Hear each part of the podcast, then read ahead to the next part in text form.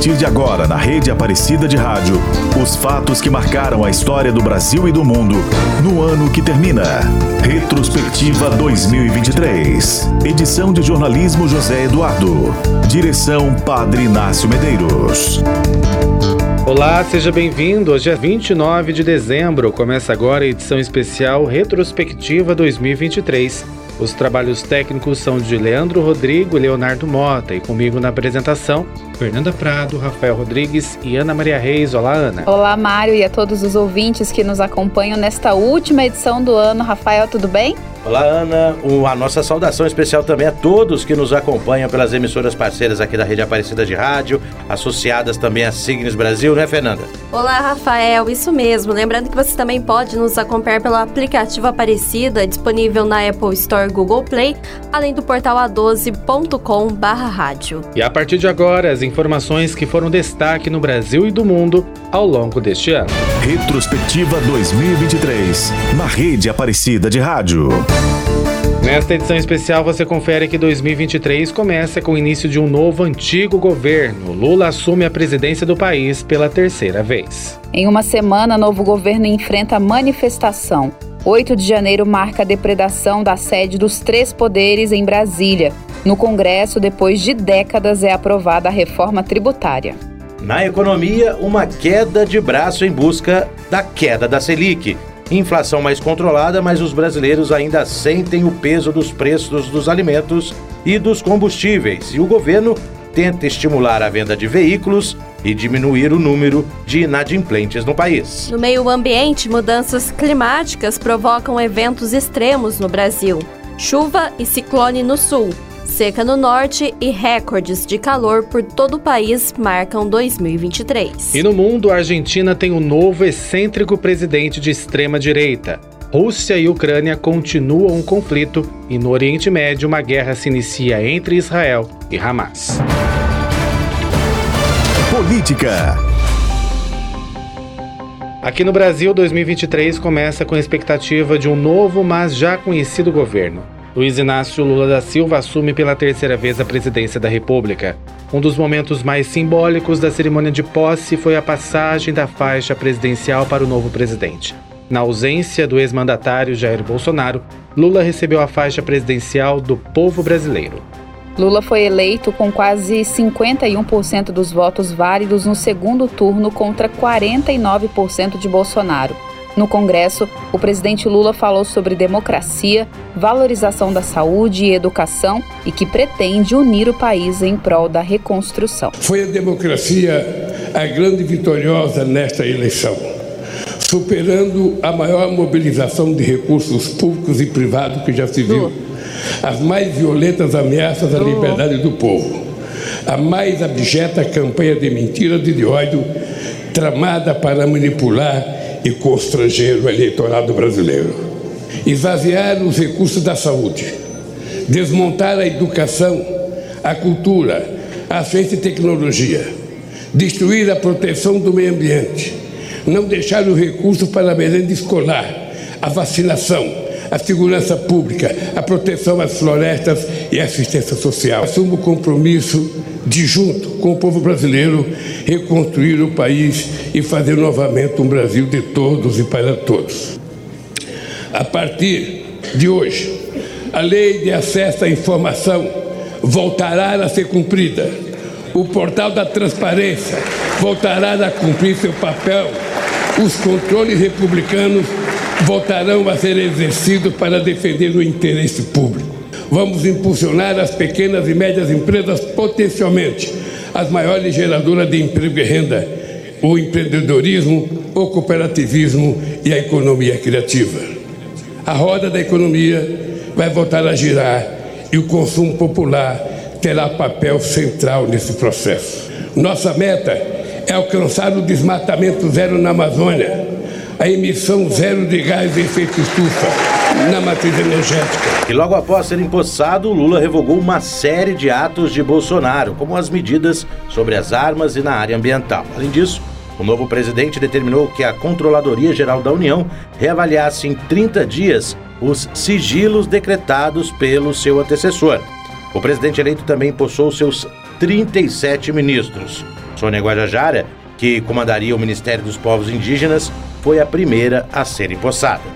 Mas o clima de tranquilidade que chega com o novo governo e de esperança deram lugar a uma mobilização que entrou para a história, como os atos antidemocráticos de 8 de janeiro. Neste domingo, o Brasil parou para ver milhares de bolsonaristas radicais cometerem um dos maiores crimes contra a sede dos três poderes e a democracia já vistos no país. Invadiram e depredaram o Congresso Nacional, o Supremo Tribunal Federal e o Palácio do Planalto, que é a sede da Presidência da República em Brasília. O presidente Lula, que na época estava em viagem a Araraquara para visitar os estragos feitos pelas chuvas, fez um pronunciamento à imprensa após os atos terroristas. Aquelas pessoas que nós chamamos de fascistas, nós chamamos essas pessoas de tudo que é abominável na política, invadir a sede do governo, invadir a sede do Congresso Nacional, invadir a Suprema Corte, como verdadeiras como verdadeiros vândalos, destruindo o que encontrava pela frente. Nós achamos que houve falta de segurança e eu queria dizer para vocês que todas essas pessoas que fizeram isso serão encontradas e serão punidas eles vão perceber que a democracia ela garante o direito de liberdade, ela garante o direito de livre comunicação, de livre expressão, mas ela também exige que as pessoas respeitem as instituições que foram criadas para fortalecer a democracia. E essas pessoas, esses vândalos, fizeram o que nunca foi feito na história desse país. Com o 8 de janeiro veio então uma ofensiva da justiça contra autoridades, inclusive da Polícia Militar, que foi flagrada por jornalistas tirando fotos e filmando as ações sem se envolver. O governador do Distrito Federal, Ibanez Rocha, divulgou um pedido de desculpas e prometeu punição aos envolvidos. Quero me dirigir aqui, primeiramente, ao presidente Luiz Inácio Lula da Silva, para pedir desculpas pelo que aconteceu hoje na nossa cidade. E o que aconteceu hoje na nossa cidade foi simplesmente inaceitável. Nós viemos monitorando desde a tarde de ontem, juntamente com o ministro Flávio Dino, todos esses movimentos que estavam chegando ao Distrito Federal. Conversamos de ontem para hoje por várias vezes e não acreditávamos em momento nenhum que essas manifestações tomariam as proporções que tomaram. São verdadeiros vândalos, verdadeiros terroristas que terão de mim todo o efetivo combate para que sejam punidos é isso que nós queremos. Brasília é um palco de manifestações pacíficas, onde as pessoas merecem e têm o direito de viver em liberdade. Isso que aconteceu foi inaceitável e eu, de momento nenhum, em momento nenhum, vou admitir. E o 8 de janeiro de 2023 foi sem dúvida o dia mais longo deste ano, tanto que ele dura até hoje. São vários os desdobramentos desta data que acabou entrando para a história do país. O dia seguinte, 9 de janeiro, Ibanez Rocha, governador do Distrito Federal, foi afastado do cargo por decisão do ministro do Supremo Tribunal Federal, Alexandre de Moraes. Rocha depois retornou ao cargo 66 dias depois do afastamento e no dia 14 de janeiro, em mais um desdobramento, o ex-ministro da Justiça Anderson Torres, que até então estava como secretário de Segurança do Distrito Federal, foi preso em Brasília, acusado de facilitar a ação de bolsonaristas durante a invasão às sedes dos três poderes. Em outro desdobramento do 8 de janeiro, no dia 19 de abril, Gonçalves Dias pede demissão do Gabinete de Segurança Institucional, o GSI. Imagens da destruição divulgada pela imprensa mostraram o ministro e funcionários do GSI não contendo a ação dos vândalos. E depois de insistência dos parlamentares da oposição e com a saída de Dias, cresceu a pressão pela instalação de uma CPMI, que é uma comissão parlamentar mista de inquérito para investigar os ataques e o financiamento do vandalismo. Depois de seis meses de trabalhos, a CPMI aprovou o relatório final da senadora Elisiane Gama do PSD por 20 votos favoráveis, 11 contrários e uma abstenção. O relatório pediu o indiciamento de 61 pessoas por crimes como associação criminosa, violência política, abolição do Estado Democrático de Direito e golpe de Estado. Entre elas, o ex-presidente Jair Bolsonaro e ex-ministros do seu governo, como Walter Braga Neto da Defesa, Augusto Heleno do Gabinete de Segurança Institucional e Anderson Torres da Justiça. A senadora classificou a invasão das sedes dos três poderes da República em 8 de janeiro como, abre aspas, obra do bolsonarismo, fecha aspas. Como se verá nas páginas que se seguem, a democracia brasileira foi atacada Massas foram manipuladas com discurso de ódio, milicianos digitais foram empregados para disseminar o medo e, por fim, foram estimulados atos e movimentos desesperados de tomada de poder. O 8 de janeiro é obra do que chamamos de bolsonarismo. E como não era difícil de se prever ao longo destes seis meses de trabalho, os senadores e os deputados da CPMI do 8 de janeiro fizeram do colegiado um verdadeiro ringue ideológico continuando no parlamento a polarização política existente no país. Contrário ao relatório, o senador Isalci Lucas apresentou um voto em separado e destacou a omissão do governo federal naquele dia e defendeu a responsabilização civil e criminal do ministro da Justiça, Flávio Dino, e do ex-ministro do GSI, o general Gonçalves Dias. As evidências fáticas e jurídicas coletadas do âmbito da CPMI submete-se ao Ministério Público Federal. O presente relatório, instrução e parecer, a fim que se promova a responsabilização civil e criminal dos envolvidos e adote as medidas legais pertinentes, seja por meio de oferecimento de denúncia, instalação de procedimento investigativo criminal, requisição de inquérito policial ou pela instalação de um procedimento preparatório em relação a Flávio Dino de Casta Costa e Marco Edson Gonçalves Dias. E claro que as consequências do 8 de janeiro não recaíram somente às autoridades. Os vândalos que estavam em Brasília e participaram desses atos de depredação também foram punidos. Foram mais de 1.400 pessoas detidas. Foram mais de 20 operações denominadas Lesa Pátria, que aconteceram até esse mês de dezembro e que resultaram na prisão de outros nomes que participaram, incitaram ou financiaram os atos de 8 de janeiro. E por falar em pessoas presas, foi no dia 14 de setembro que a Corte do Supremo Tribunal Federal condenou os primeiros réus pelo envolvimento nos ataques. As penas pedidas pelo ministro Alexandre de Moraes chegaram a 17 anos de prisão. Os três primeiros condenados foram Aécio Lúcio Costa Pereira, Tiago de Assis Matar e Matheus Lima de Carvalho Lázaro. E vamos agora conhecer um pouco mais dos apoiadores da Rede Aparecida de Rádio e na sequência voltamos com a retrospectiva 2023 com os principais destaques que marcaram este ano. Você está ouvindo Retrospectiva 2023 na Rede Aparecida de Rádio. Voltamos a apresentar Retrospectiva 2023 na Rede Aparecida de Rádio. Estamos de volta e aproveito para saudar os ouvintes que nos acompanham pela Rádio Brasil em Campinas, São Paulo e por todas as emissoras da Rede Aparecida de Rádio e associadas à Signes Brasil. Retrospectiva 2023 na Rede Aparecida de Rádio. Passado o 8 de janeiro e seus primeiros desdobramentos, os olhos se voltaram à expectativa para o terceiro mandato do governo Lula. 2023 marcou o retorno de vários programas que foram marcas da gestão petista e que haviam sido alterados durante a gestão Bolsonaro. E uma das principais marcas do governo Lula nos primeiros mandatos foi o Bolsa Família. Durante a gestão do ex-presidente Jair Bolsonaro, essa iniciativa chegou a se chamar Auxílio Brasil, mas no dia 3 de março de 2023, o Bolsa Família voltou. O presidente Luiz Inácio Lula da Silva assinou a medida provisória que institui o novo Bolsa Família. De acordo com o governo, serão pagos pelo menos 600 reais por família, além de 150 reais adicionais por crianças de até 6 anos, 50 reais adicionais para crianças com mais de 7 anos e jovens com menos de 18 anos e 50 reais adicionais para gestantes. A nova legislação permite que famílias com renda de até 218 reais per capita tenham acesso ao Bolsa Família. Ou seja, uma família com quatro pessoas precisa ter uma renda de até 872 reais para poder participar do programa. A expectativa é de um impacto de menos de 175 milhões de reais no orçamento da União. Sobre isso conversa conosco Roberto Troster, ele que é doutor em economia.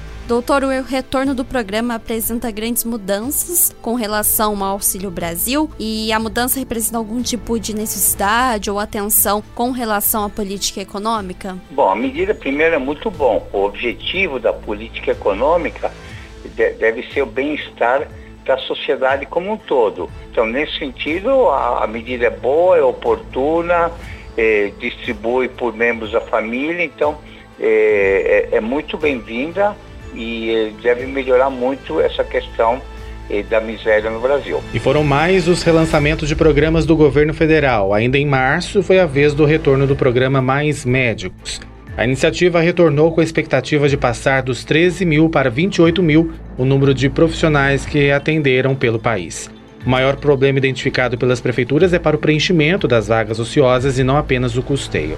A ministra da Saúde, Nízia Trindade, falou sobre o programa durante a cerimônia de lançamento. O Mais Médicos voltou voltou para responder ao desafio de garantir a presença de médicos aos cidadãos, às brasileiras e brasileiros dos municípios mais distantes dos grandes centros e das periferias das grandes cidades que sofrem com a falta de acesso a essa atenção tão importante.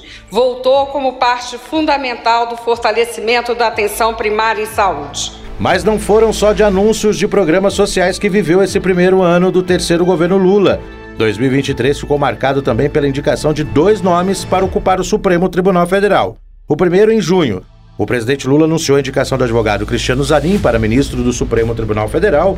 Zanin havia atuado na defesa dele nos processos da Lava Jato e foi indicado para ocupar a vaga deixada pelo ex-ministro Ricardo Lewandowski. E em novembro, Lula anunciou a indicação do ministro da Justiça, Flávio Dino, para o cargo na Suprema Corte, para ocupar a vaga da ministra Rosa Weber, que deixou a corte em setembro, dias antes de completar 75 anos. A escolha de Flávio Dino frustra movimentos de entidades da sociedade civil e de setores do PT, que defendiam a indicação para a vaga de Rosa Weber de uma mulher ou de uma pessoa negra. Flávio Dino de Castro e Costa é advogado, ex-juiz, professor e político. Foi juiz federal entre 1994 e 2006. Também atuou como juiz auxiliar no Supremo quando presidia a corte o então ministro Nelson Jobim. E por falar em Supremo, a Corte Brasileira passou por essas duas mudanças, mas alguns julgamentos marcaram este ano. Mas um deles repercutiu mais, sem dúvida, foi a respeito do marco temporal. Em setembro, o Supremo Tribunal Federal rejeitou a tese. Por nove votos a dois, o plenário decidiu que a data da promulgação da Constituição Federal não pode ser utilizada para definir a ocupação tradicional da terra por essas comunidades. O julgamento começou em agosto de 2021 e é um dos maiores da história do STF.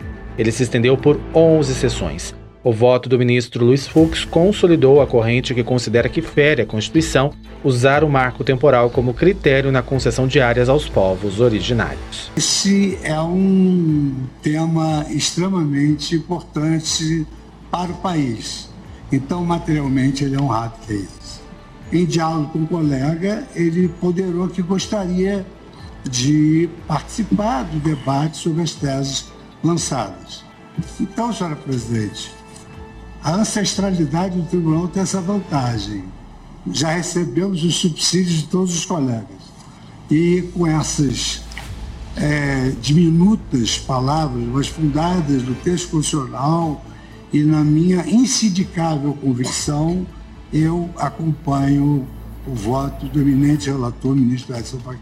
Na sequência, Carmen Lúcia também votou contra o marco temporal. No caso específico, senhora presidente, eu estou julgando, é, dando provimento ao recurso, também na esteira do que foi aqui já afirmado, desde o voto do ministro Faquim, e o único ponto que eu tenho de uma divergência com específica e que não, não chegou a ser tratada, também não tinha tratado, mas ontem o ministro Dias Toffoli inaugurou a questão da demarcação de, de, da, e da possibilidade de utilização das terras, desde que haja lei do Congresso Nacional estabelecer um prazo. Neste caso, eu fico sem cuidar deste tema, que por hora também, quanto a isso, não me manifesto, não constava do meu voto, só introduzirei se houver outros debates na, na proposição e na votação da tese. Portanto, voto acompanhando, senhora presidente, o ministro relator. Como voto agradecendo a palavra. Os dois vetos para validar o uso do marco temporal como requisito objetivo para a concessão das áreas ao uso indígena do ministro Nunes Marques e do ministro André Mendonça.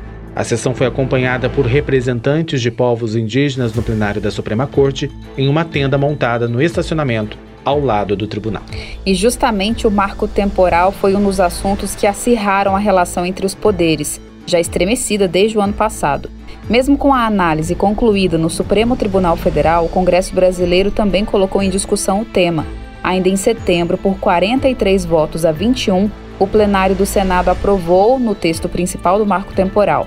Na redação final, os povos originários só teriam direito às terras que ocupavam em 5 de outubro de 1988, que é a data da promulgação da Constituição. A votação do projeto converteu-se em mais um capítulo na novela de tensões e conflitos entre os três poderes e uma represália de ruralistas e oposição contra o STF e o governo. A senadora Zenaide Maia, do PSD do Rio Grande do Norte, se posicionou contrário ao marco temporal. Segundo ela, a lei iria trazer segurança jurídica para os indígenas continuarem sendo esmagados pelo garimpo e latifundiários. Todos nós sabemos que muitas comunidades indígenas se deslocaram por pressão do garimpo ilegal. Eu não quero me prorrogar aqui, mas quero dizer que eu sou contra o marco temporal vão ter tranquilidade jurídica, segurança jurídica, vocês vão ficar em paz e vão ficar tranquilos para continuar sendo esmagados, sim, pela, pelo garimpo ilegal, quem está financiando, que a gente sabe que a maioria daqueles garimpeiros tem gente por trás. Já a senadora Tereza Cristina, do PP do Mato Grosso do Sul, que se posicionou contrária, ela disse que a aprovação do marco temporal era uma maneira de se fazer justiça. Ia deixar de falar, senador Davi, porque eu sou de um estado que tem graves problemas indígenas, de invasão de terra, de proprietários que têm de boa fé, que têm escrituras de mais de 100 anos e que foram retirados das suas áreas e que receberam da justiça em primeira e segunda instância a sua, é, a sua é, reintegração de posse e que não foram cumpridas. Esse foi apenas um dos momentos marcantes no Congresso brasileiro, mas o embate entre os poderes teve outro capítulo importante em 2023. Em novembro, os senadores aprovaram a PEC 8 de 2021, que limita decisões monocráticas, ou seja, as decisões individuais no Supremo Tribunal Federal. O texto recebeu o apoio de 52 senadores, enquanto 18 parlamentares foram contrários. O placar foi o mesmo nos dois turnos de votação. E claro que durante o debate no plenário, parte dos senadores descartou a ideia de que a medida seria uma retaliação à Suprema Corte. Outros senadores apontaram que ela seria uma invasão indevida nas atribuições daquele poder. O texto veda a concessão de decisão monocrática que suspenda a eficácia da lei. Na oportunidade, nós conversamos com o Dr. Ribas de Lima, mestre em Direito Constitucional, que nos esclareceu algumas questões sobre o projeto. Essa PEC tem dois pontos principais de alteração da Constituição que atendem ao procedimento das ações que correm no Supremo Tribunal Federal. A primeira alteração é a estipulação de prazo para vistas. Então, o ministro tem o direito de pedir vistas do processo para rever seu voto, revisar alguma questão pendente ou mesmo para dar o seu voto, né? O relator dá o seu voto em julgamento aberto. O revisor pode pedir vistas para fazer um, um julgamento distinto. Antes não tínhamos prazo. E a segunda alteração é a vedação de decisão monocrática, a proibição de decisão por um só ministro. Essa proibição seria uma regra, não uma exceção. E as decisões monocráticas elas aconteciam é, em caráter liminar, hipóteses que não era um julgamento definitivo do processo, mas uma situação que demandava uma decisão antecipada. Agora não seria por um ministro, mas por cinco ministros. Bom, e agora é hora de conhecer um pouco mais sobre os apoiadores da Rede Aparecida de Rádio e na sequência a gente volta com a retrospectiva 2023. Você está ouvindo Retrospectiva 2023 na Rede Aparecida de Rádio. Voltamos a apresentar Retrospectiva 2023 na Rede Aparecida de Rádio. Estamos de volta aqui com a Retrospectiva 2023, aproveitando para saudar os nossos ouvintes que nos acompanham pela Rádio Catedral de Juiz de Fora, Minas Gerais e, claro, por todas as emissoras da Rede Aparecida de Rádio e Segnes Brasil. Economia. Na última reunião do ano, o Comitê de Política Monetária, o Copom do Banco Central, decidiu reduzir pela quarta vez seguida a taxa básica de juros. Com um corte de meio ponto percentual, a Selic caiu de 12,25% para 11,75% ao ano, o menor índice desde março de 2022. A autoridade monetária havia projetado em comunicado divulgado em novembro que o ritmo de cortes na taxa se manteria nas reuniões seguintes do Copom. O novo corte na Selic aconteceu em meio às críticas feitas pelo PT à política monetária do Banco Central. Uma resolução aprovada durante a conferência eleitoral do partido na última semana chegou a afirmar que o resultado do PIB não tem sido mais expressivo em razão da trava imposta pelo banco. o desemprego no país caiu para 7,7% conforme IBGE, e o atual percentual de brasileiros desempregados atingiu o menor número registrado desde 2015, quando a taxa era de 7,5%. Esses dados fazem parte da última edição da Pesquisa Nacional por Amostra de Domicílios, a PNAD contínua. Segundo a pesquisa, o Brasil tem o menor contingente de pessoas desempregadas, 8 milhões e 300 mil. Também tem o maior contingente de pessoas ocupadas desde 2012, que somam quase 100 milhões. O doutor em economia, professor Roberto Troster, avalia o cenário empregatício neste ano. 2023 foi literalmente um ano bom para o emprego. O emprego é a variável mais importante numa economia. Quanto mais pessoas empregadas, mais bem-estar distribuído em toda a economia. É, o que, que empurra o, o, o, emprego? O que, que cria postos de trabalho para o emprego? Primeiro, você tem uma recuperação. Então, postos que estavam de trabalho que não estavam sendo ocupados estão sendo ocupados. Então, nesse sentido, o, no, o número de, de desocupados caiu muito esse ano e e, e é muito bom. A segunda coisa, que é a coisa mais importante, que é a médio e longo prazo, é a criação de mais postos de trabalho. Isso depende de mais investimento. Nesse sentido, esse ano o investimento não foi tão grande assim. É, a bem da verdade andou de lado. É, para a criação de mais postos de trabalho agora, tem que ter mais investimento. Para ter mais investimento, é preciso juros mais baixos e expectativas positivas. É, a, a, reforma tributária é um sinal de que isso pode acontecer. Mas, é, quanto mais simples a tributação, mais investimento. É questão de esperar para ver. O Congresso derrubou o veto integral do presidente Lula ao texto que renova até 2027 a desoneração da folha de pagamento de 17 setores da economia que empregam quase 9 milhões de pessoas. O resultado no Senado foi de 60 votos a 13 pela rejeição do veto presidencial. Na Câmara, o placar foi de 378 a 78 pela derrubada. Com isso, vai passar a valer a regra que permite às empresas desses setores substituir a contribuição previdenciária de 20% sobre os salários dos empregados por uma alíquota sobre a receita bruta do empreendimento, que varia entre 1 e 4,5% de acordo com o setor e o serviço prestado. Em vigor desde 2011, a medida perderia validade no fim deste ano, pela proposta aprovada no Legislativo, vai ser prorrogada por mais quatro anos, ou seja, até 31 de dezembro de 2027.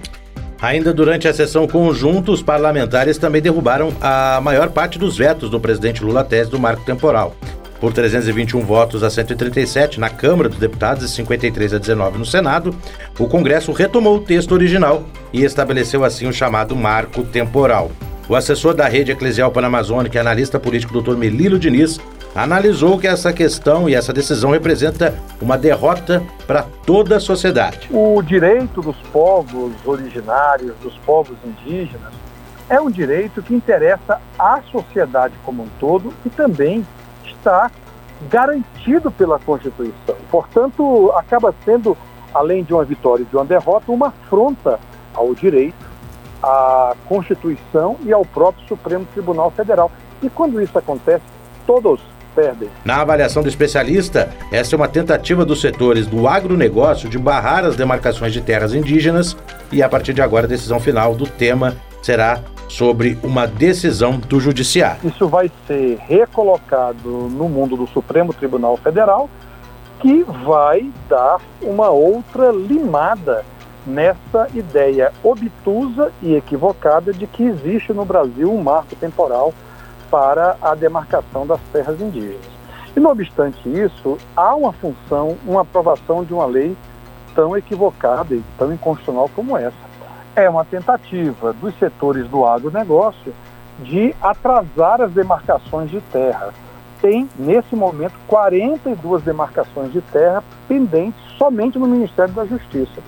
E isso vai acabar, por força de outras judicializações, vai acabar atrasando esses processos, é o que eu prevejo. E ao derrubar outros vetos do presidente Lula, o Congresso também permitiu a instalação de equipamentos militares e a expansão de malha viária nas áreas indígenas, assim como a exploração de recursos naturais, sem consulta aos povos originários ou órgãos indigenistas federal competente. Retrospectiva 2023, na rede Aparecida de Rádio. O IBGE divulgou os resultados do Censo Demográfico 2022. Segundo o censo, o Brasil tem 203 milhões 62.512 habitantes, um crescimento populacional de 6,45% desde a edição anterior da pesquisa em 2010. As pesquisas geralmente acontecem a cada 10 anos, mas não aconteceu em 2020 por causa da pandemia, nem em 2021 por conta de cortes de gastos. De acordo com os dados apurados pelo censo, a região Sudeste continua sendo a mais populosa, com 41,8% do total de 203 milhões de habitantes do país. Na sequência estão o Nordeste, Sul, Norte e Centro-Oeste. O número veio abaixo das projeções anteriores do órgão. Em 2021, o prognóstico apontava que o país teria ao menos 213 milhões de habitantes. Em dezembro de 2022, já com dados prévios do levantamento, o IBGE revisou a estimativa para 207 milhões, ou quase 5 milhões de pessoas acima do cálculo final. Meio Ambiente.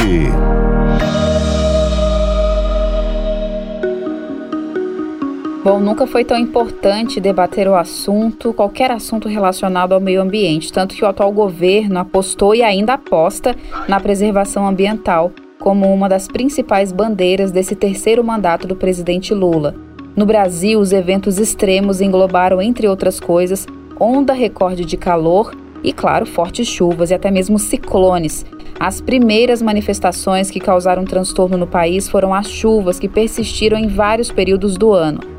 A primeira tragédia registrada foi um desabamento em fevereiro que causou a morte de quatro pessoas em São Gonçalo, na região metropolitana do Rio de Janeiro. Ainda em fevereiro, seis estados do Norte e do Nordeste sofreram o impacto das fortes chuvas que atingiram as regiões. Acre, Amazonas, Pará, Rondônia, Tocantins e Maranhão tiveram áreas em estado de emergência e milhares de famílias ficaram desalojadas ou desabrigadas. Agora, sobre as chuvas de fevereiro, nenhuma tragédia foi maior do que a registrada em São Sebastião, no litoral de São Paulo. Ao todo, 64 pessoas morreram na cidade e milhares ficaram desalojadas ou desabrigadas. De acordo com dados do CEMADEM, o Centro Nacional de Monitoramento e Alertas de Desastres Naturais, do INMET, do Instituto Nacional de Meteorologia, as chuvas que caíram foram as maiores registradas na história do país. E por causa do desastre, qualquer sinal de tempestade traz apreensão atualmente para os moradores e a Defesa Civil de São Sebastião tem ampliado investimentos para a região, reforçando os alertas, como destaca o tenente Maxwell, porta-voz da Defesa Civil do Estado de São Paulo. Acabamos de colocar um novo radar meteorológico em Ilhabela, um radar custou mais de 10 milhões, uma aquisição do governador Tarcísio aqui para a região do litoral norte, um sistema moderno que vai permitir uma precisão uma acurácia muito maior e essa informação vai salvar a vida das pessoas porque a gente vai conseguir observar a movimentação da chuva é, com uma forma mais precisa e emitindo os alertas em tempo real. Também o processo de instalação de sirenes já está em andamento. Nós vamos instalar sirenes ali na cidade de São Sebastião, e os treinamentos, né? Durante o mês de novembro inteiro nós levamos capacitação aí para a região. Tivemos um grande treinamento com os servidores municipais e também um treinamento com os moradores. E os efeitos das mudanças climáticas foram sentidos também no sul do país em junho. Por lá, não só as fortes chuvas, mas também a formação de um ciclone causaram estragos e um rastro de destruição. No Rio Grande do Sul, diversas cidades do estado registraram alagamentos, estradas bloqueadas, voos cancelados e falta de luz. Foram ao menos 16 mortes registradas. Em Santa Catarina, o ciclone causou deslizamentos em Praia Grande, região sul do estado, e Joinville e São Francisco do Sul, na região norte. A explicação de especialistas é que o mês de maio, com o calor acima do normal e a chegada de ar frio, criaram as condições para o ciclone extratropical que atingiu o sul do país. Na opinião do meteorologista, ambientalista e professor da Unesp de Bauru, Felipe Gozo, o aumento na frequência dessas fortes chuvas é a comprovação de que estamos vivendo eventos extremos no clima. Com certeza essas mudanças vão chegar a cada vez mais pessoas, né? Sabe, vai cada vez aumentar mais esses eventos extremos. Os extremos de calor, os extremos de frio, os extremos de chuva, os extremos de seco, os extremos de vento, né? Uh, todos esses extremos vão ficar mais uh, fortes, mais intensos, né? No cenário de mudanças climáticas. Então isso certamente vai afetar a grande maioria das pessoas do planeta. E é por isso que tem que haver uma conscientização sobre o tema, né? Porque quanto mais quente a Terra ficar, mais fortes e mais frequentes vão ser esses eventos. E por falar em calor, um levantamento do Instituto Nacional de Meteorologia mostra que as temperaturas no Brasil ficaram acima da média no segundo semestre deste ano. Em setembro e novembro chegaram a ser 1,6 grau acima do normal. Conforme o Instituto, a principal responsável por esse aumento da temperatura foi a onda de calor extremo, reflexo do fenômeno El Ninho. O fenômeno é o aquecimento acima da média das águas do Oceano Pacífico Equatorial. Além disso, as mudanças climáticas, como o aumento da temperatura global da superfície terrestre por conta das emissões de gases do efeito estufa, também contribuíram para as temperaturas elevadas. A dinâmica das mudanças climáticas varia entre as diferentes regiões do Brasil. No Amazonas, por exemplo, houve uma seca histórica que afetou todas as 62 cidades do estado. Até o mês de outubro, uma paisagem estarrecedora dominou os arredores da capital Manaus, onde até pouco tempo turistas fotografavam a imensidão do encontro das águas entre o Rio Negro e os Solimões. Bancos de areia surgiram, evidenciando o que se tornou a estiagem mais intensa já registrada na bacia. A seca uh, afetou comunidades inteiras e a igreja se mobilizou para ajudar a população a enfrentar as consequências, como comenta Dom José Newton, responsável pela prelazia de Itacoatiara. Nós estamos vivendo uma seca histórica aqui na região amazônica, a, a seca do Rio Negro, a, também do Rio Solimões, do Rio Madeira, do próprio Rio Amazonas, que tem é, tido uma vazante acima do comum né, de cada ano e com a seca dos rios foram secando também os lagos e os igarapés que, que, que, que nascem a partir dos rios. E com certeza isso tem afetado os moradores da Amazônia brasileira, como é o nosso caso aqui né, do estado do Amazonas. Né? É, a nossa igreja, sim, tem uh, acompanhado isso de, de perto com uma grande preocupação, porque é, quem mora nas comunidades ribeirinhas, ou seja, aquelas que, pessoas que vivem à margem dos nossos rios, lagos e garapés, tem sofrido bastante né, o impacto dessa, dessa seca. O fenômeno El Ninho deste ano também é responsável pelo agravamento da seca na Amazônia. O aquecimento dos oceanos é um dos efeitos das mudanças do clima relacionadas às atividades humanas altamente emissoras de gases do efeito estufa. Segundo o painel intergovernamental de mudanças climáticas, eventos extremos como a seca da bacia do Amazonas podem se tornar mais intensas, mais frequentes e durar muito mais tempo conforme a temperatura média do planeta se aproxima dos 1,5 graus mais quente. A área desmatada na Amazônia foi de cerca de 9 mil quilômetros quadrados entre agosto de 2022 e julho de 2023. A dimensão é equivalente ao tamanho da República de Chipre, no Mediterrâneo, de acordo com os números oficiais do INPE, que é o Instituto Nacional de Pesquisas Espaciais. Quando comparado ao último levantamento do INPE, houve uma queda de 22% do total da área desmatada entre as duas temporadas. Na edição anterior, esse número foi de mais de 11 mil quilômetros quadrados. Os números são do relatório anual do Projeto de Monitoramento do Desmatamento na Amazônia Legal por Satélite, o PRODES, considerado o mais precioso para medir as taxas anuais. Você está acompanhando a retrospectiva 2023 pela Rádio Aparecida e Rede Aparecida de Rádio. Vamos conhecer um pouco mais dos apoiadores do jornalismo e, na sequência, voltamos com os principais destaques que marcaram este ano. Você está ouvindo Retrospectiva 2023 na Rede Aparecida de Rádio. Voltamos a apresentar Retrospectiva 2023 na Rede Aparecida de Rádio. Já estamos de volta com a retrospectiva 2023 e a gente saúda especialmente os ouvintes que nos acompanham pela Rádio Nazaré, em Belém do Pará, e também todas as emissoras da Rede Aparecida de Rádio e as associadas à Signes Brasil. Segurança. Nesse ano, o Brasil viveu tristes episódios de violência praticada contra crianças e adolescentes em escolas. Foram nove casos deste tipo. Nove mortes foram registradas nos ataques. Esses crimes se tornaram recorrentes nos últimos anos e que viveu seu maior patamar aqui na história recente. Em geral, conforme a análise do Instituto Sou da Paz, os atos violentos foram cometidos por homens, adolescentes ou adultos. Os autores normalmente são alunos ou ex-alunos das escolas. A pesquisadora Cléo Garcia, do Instituto de Estudos Avançados da Unicamp, comenta que o Brasil não possui protocolos ou políticas públicas sobre este tema. É, projetos que trabalhem as competências socioemocionais, que debatam racismo, misoginia, que trabalhem com os estudantes uma consciência crítica, né, para que eles é, não apenas acatem o que estão lendo, o que estão ouvindo, mas que possam questionar e ao mesmo tempo que desenvolvam empatia. São tantas que fica difícil nós elencarmos assim ações pontuais. Eu não estou dizendo que não existem escolas que já possuem esse tipo de olhar, mas são poucas. Mas enfim, fica claro que é necessário um olhar cuidadoso, tanto da família quanto da escola, para aquele aluno, sabe, que se encontra com dificuldades de convivência, de expressão, de conexão, aquele adolescente que, por exemplo, vive isolado, que tem dificuldades de socialização.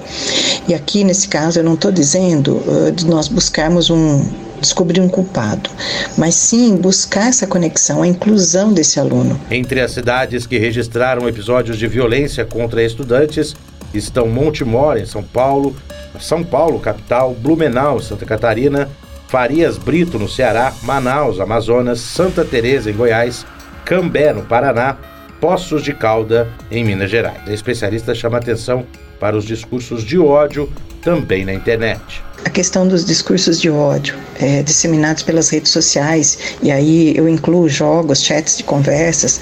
Então, é, discursos de ódio que praticam contra grupos étnicos, identitários, religiosos, ou seja, racismo, homofobia, misoginia.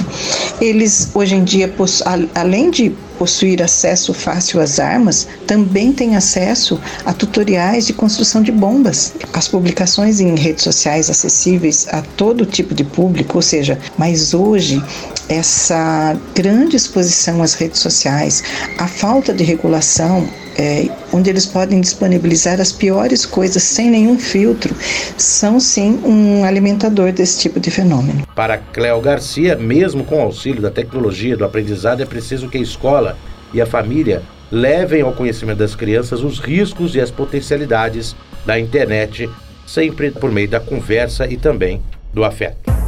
As notícias do mundo. As notícias do mundo. Grupo palestino Hamas, que controla a faixa de Gaza, lançou em 7 de outubro um ataque surpresa a Israel. Israel reagiu com uma ofensiva militar. Mais de 15 mil pessoas foram mortas na guerra, segundo o levantamento, incluindo crianças inocentes. O especialista Uriah Fanseli falou sobre a guerra e o motivo de terem classificado o conflito de sem precedentes. Esse conflito ele tem sido tratado como sem precedentes porque desde a guerra ali do Yom Kippur há 50 anos atrás, em 1973, não havia uma guerra nessa escala no sentido de números de mortes, né? É, tem sido considerado por algumas pessoas como o maior atentado desde 11 de setembro é, então a gente está falando aí do segundo maior atentado do século 21.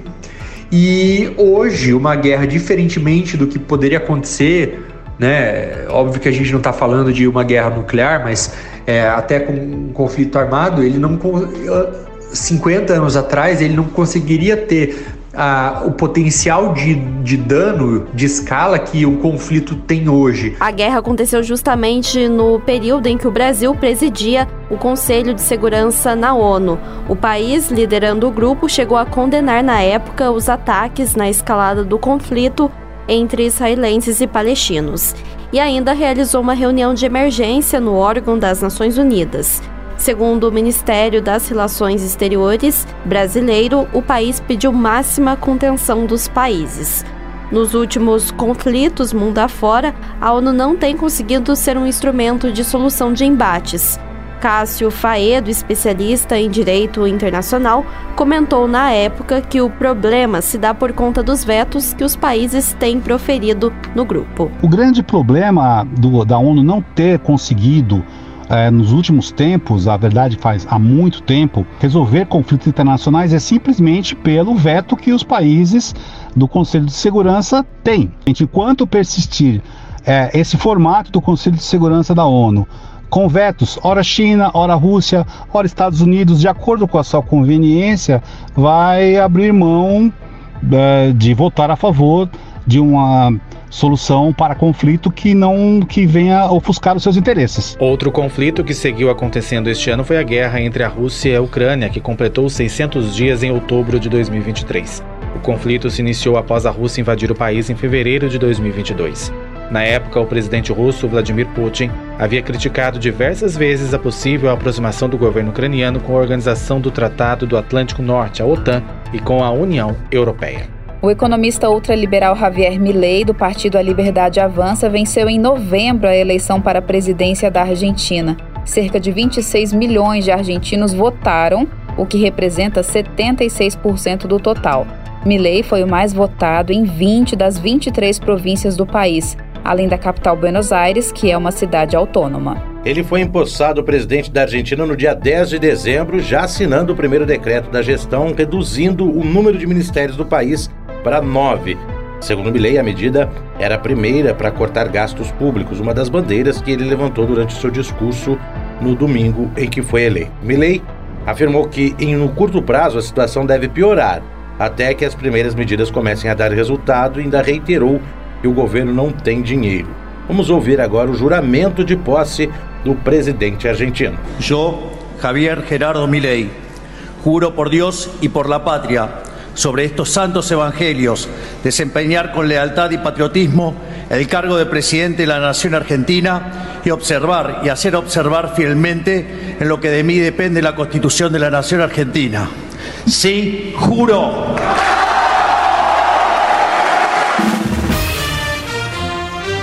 Notícias da Igreja. Ao longo de 2023, a Rádio Aparecida reforçou o compromisso de se fazer presente em eventos importantes para a igreja no Brasil e para a sociedade. Além da transmissão das festas de diferentes padroeiros em estados afora, coberturas especiais trouxeram informação atualizada aos ouvintes e internautas.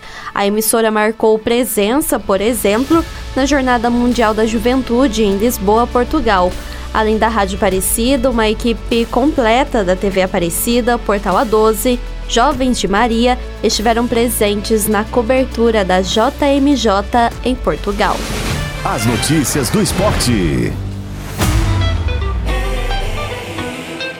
E quem traz pra gente um resumo dos destaques no esporte este ano é o jornalista da TV Aparecida, Renato Dias. Olá, amigos da Rede Aparecida de Rádio. Chegamos então ao último programa do ano com os destaques então do futebol nesse 2023.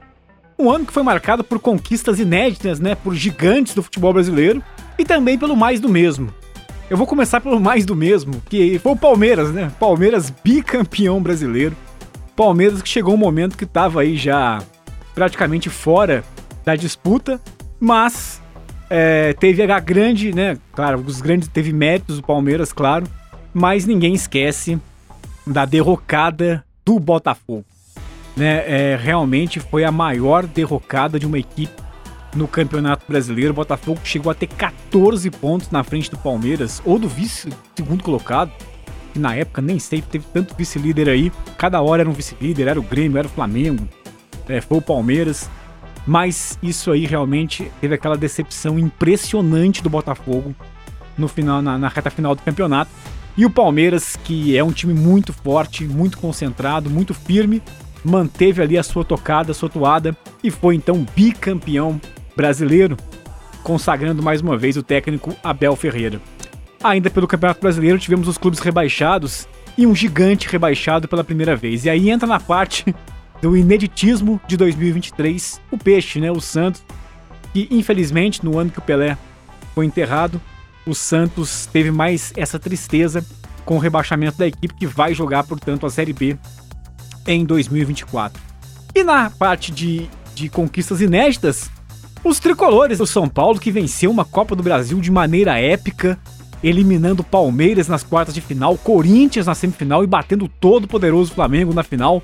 São Paulo campeão da Copa do Brasil e o Fluminense campeão pela primeira vez da Libertadores da América. Nem a derrota aí pro, pro Manchester City na final do Mundial atrapalhou toda a alegria do tricolor carioca, campeão em 2023. Portanto, é isso, Rafael, os grandes destaques deste 2023 no futebol brasileiro.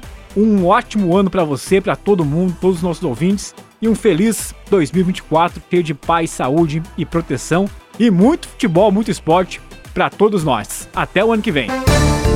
Termina aqui a edição especial Retrospectiva 2023 com transmissão da Rádio Aparecida e emissoras parceiras da Rede Aparecida de Rádio e associada Signes Brasil. Os trabalhos técnicos são de Leandro Rodrigo e Leonardo Mota. Apresentação: Rafael Rodrigues, Mário de Paula, Ana Maria Reis e Fernanda Prado. Edição de jornalismo José Eduardo, direção Padre Inácio Medeiros. Muito obrigado pela companhia, uma excelente virada de ano para você. Feliz 2024. A Rede Aparecida de Rádio apresentou Retrospectiva 2023. Edição de jornalismo José Eduardo. Direção Padre Inácio Medeiros.